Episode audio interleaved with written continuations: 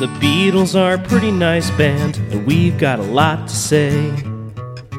The Beatles are a pretty nice band, talk about 'em day after day. But we also love the outfield a lot, so are these songs better than your love? The Beatles are a pretty nice band, someday we'll judge if they're fine, oh yeah, someday we'll judge if they're fine. Honey Pie. Uh, I'm in love, but I'm lazy. Wow, Paul nailed be there. Oh boy. Do you have a, a nickname for your for your wife? Yes. Is it Honey Pie? No. Okay. Are you at liberty to say in public? Sure. I, yeah, I call her Bear. Oh. Do you guys watch The Bear? Yeah, actually, I caught up on season one of The Bear over the weekend, Oh. and I'm very excited to watch season two because I I like uh, the album Monster by REM, and uh, Strange Currencies is one of my favorite songs, and I know that they soundtracked the trailer with it. And I was like, okay, I need to like watch more than just the pilot episode of The Bear.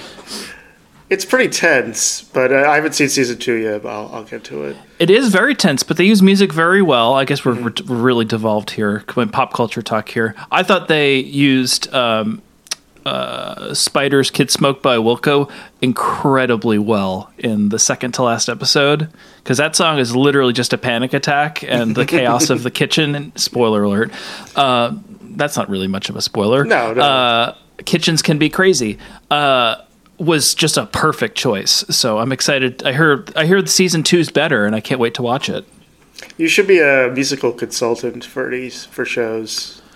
You know, Roger, I would love to be a musical consultant for shows. If anybody's out there who has any power in the industry, I know where there's a writer's strike going on. I, I Yes. would highly recommend Mr. Loden. Get your. And I would also. uh, You, how about you and I go into business together with this one? Oh, okay. Uh, We'll- we'll be- I'll be your. we'll, we'll I'll be be your agent. uh, Well, if- be my agent. Oh, well, you just you so you just want to take ten percent is what you're what I'm hearing. Uh, well, well, maybe, back- maybe fifteen. But.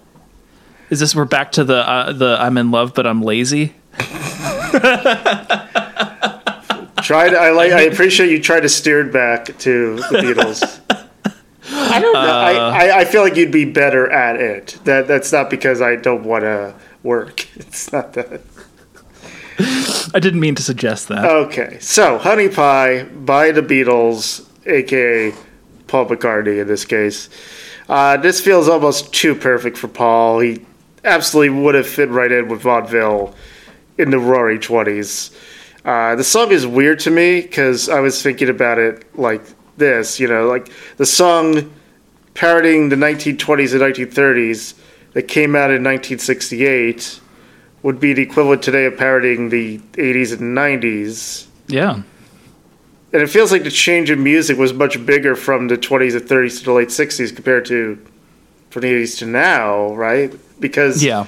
I mean, the '80s, the the um, you know the stereotype would be like synthesizers, but like that's pop music now, isn't it? You know. But Honey Pie, this is the equivalent of the Monsters of Megaphone Mr. Sh- Show sketch to me, except not good. Um, the White Album and the Beatles generally they're they're usually so good with taking the piss out of music genre, taking the piss out of a music genre, while also making a good relevant tune on its own superficial merits. But Honey Pie doesn't do the latter. And as far as the former goes, you can't tell where Paul really lands on Music Hall. I, I will say I've grown to mostly tolerate it. I used to can't stand it. Sure. I think, I mean, I, I never thought of this as like a piss take of the genre. And I think Paul, it- like, it comes off to me that Paul, you know, he's talked about how he's, you know, not just interested in rock and roll in those days. Like, he wanted to write a song for Frank Sinatra. I forget which one that was. Uh, Suicide, I think, was what he this, it was called. And Frank. Oh, didn't, really? uh, yeah, Frank didn't uh, didn't take it. Well, and your bird can sing anyway. Well. uh, but you know, Paul again, he loves a prompt, and you know, I think as a musical exercise, if he's going for a music hall type thing, I think he really nails it. Um, and him doing something like this isn't all that surprising, you know, considering what he's been doing the past few records.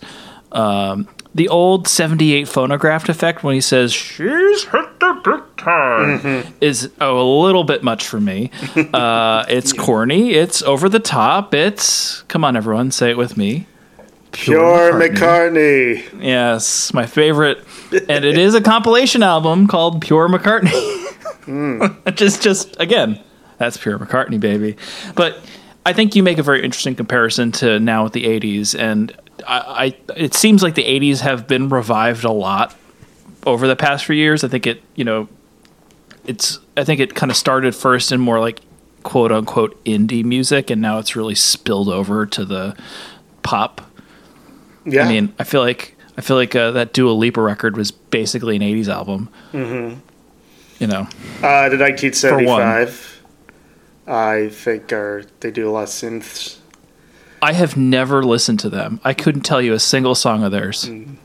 Well, they were in the I news he- lately, but not for. I was about to say, I music. heard, I've heard he's in the news. Yes. yes, yes, yes.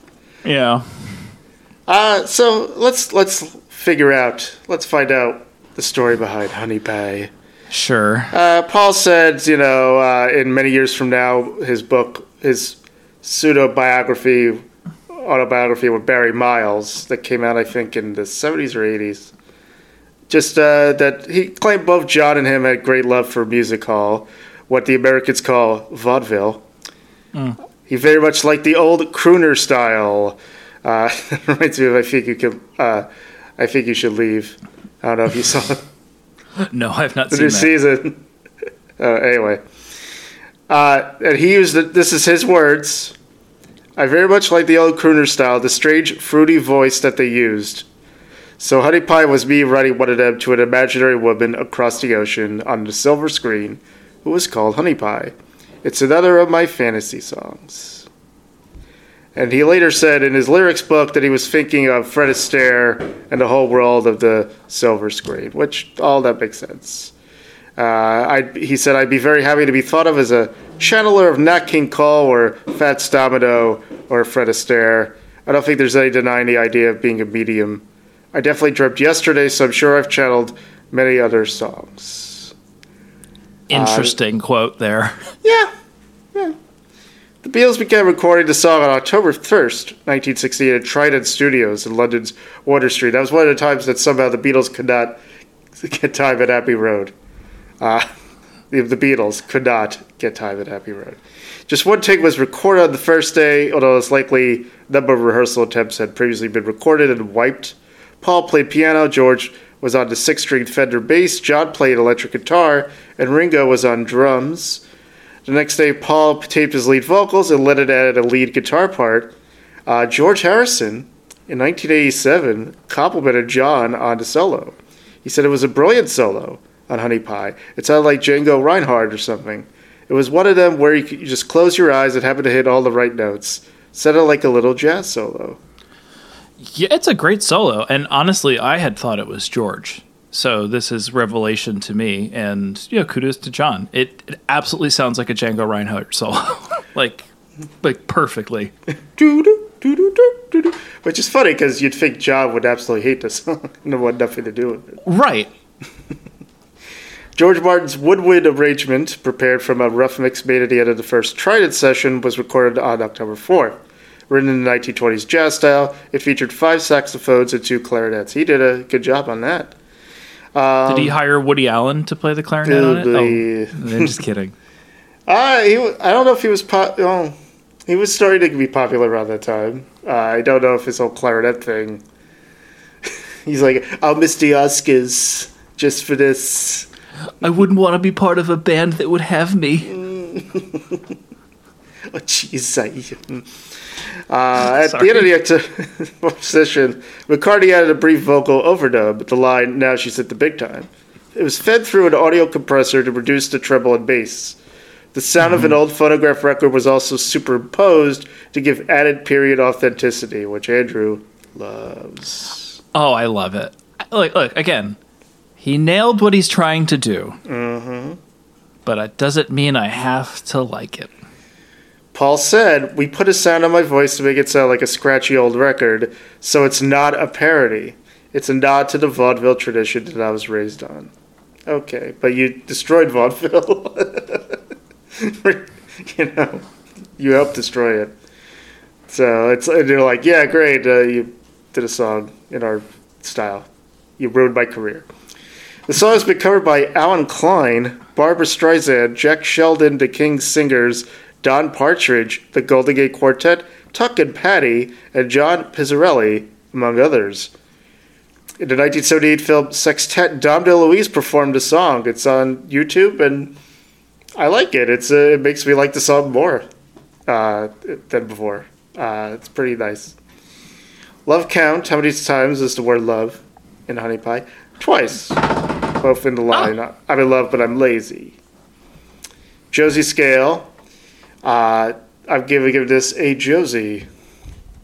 Yeah, I'm going to agree with you and give this one a Josie. This one did not hit the big time for me. Oh. Oh. That's a shame. Uh, if, if only they had an agent like me, Honey Pie.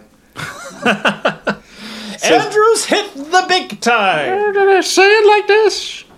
Uh, so story time. Uh, this morning, just this morning, I was at the psychiatrist office. You know, because I'm crazy. And uh, basically, at the psychiatrist, it's like waiting for half an hour to talk to the psychiatrist for two minutes and then leave. Uh, so I'm waiting. It's me and like two old ladies and a older uh, black gentleman.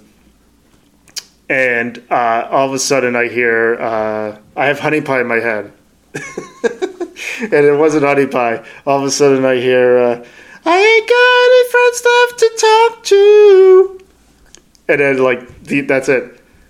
And I realized I think the guy, it was one of the three people. The guy accidentally he left his phone. It, he probably unplugged his headphones, and he was like, he had the sound still on, and he pressed play.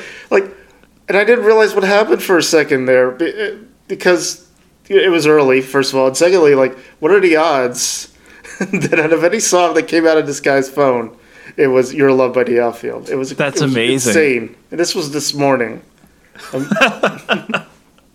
Well, I.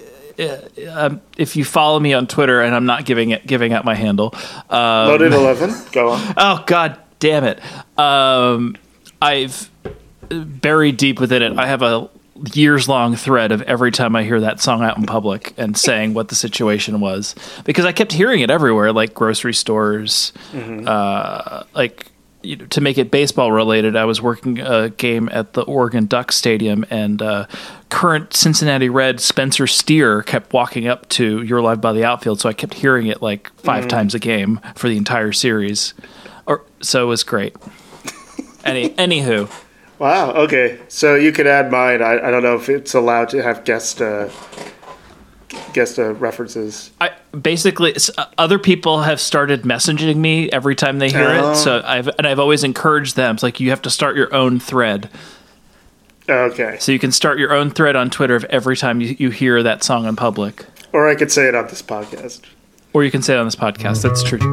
The Beatles are a pretty nice band, talk about them day after day. But we also love the outfield a lot, so are these songs better than your love?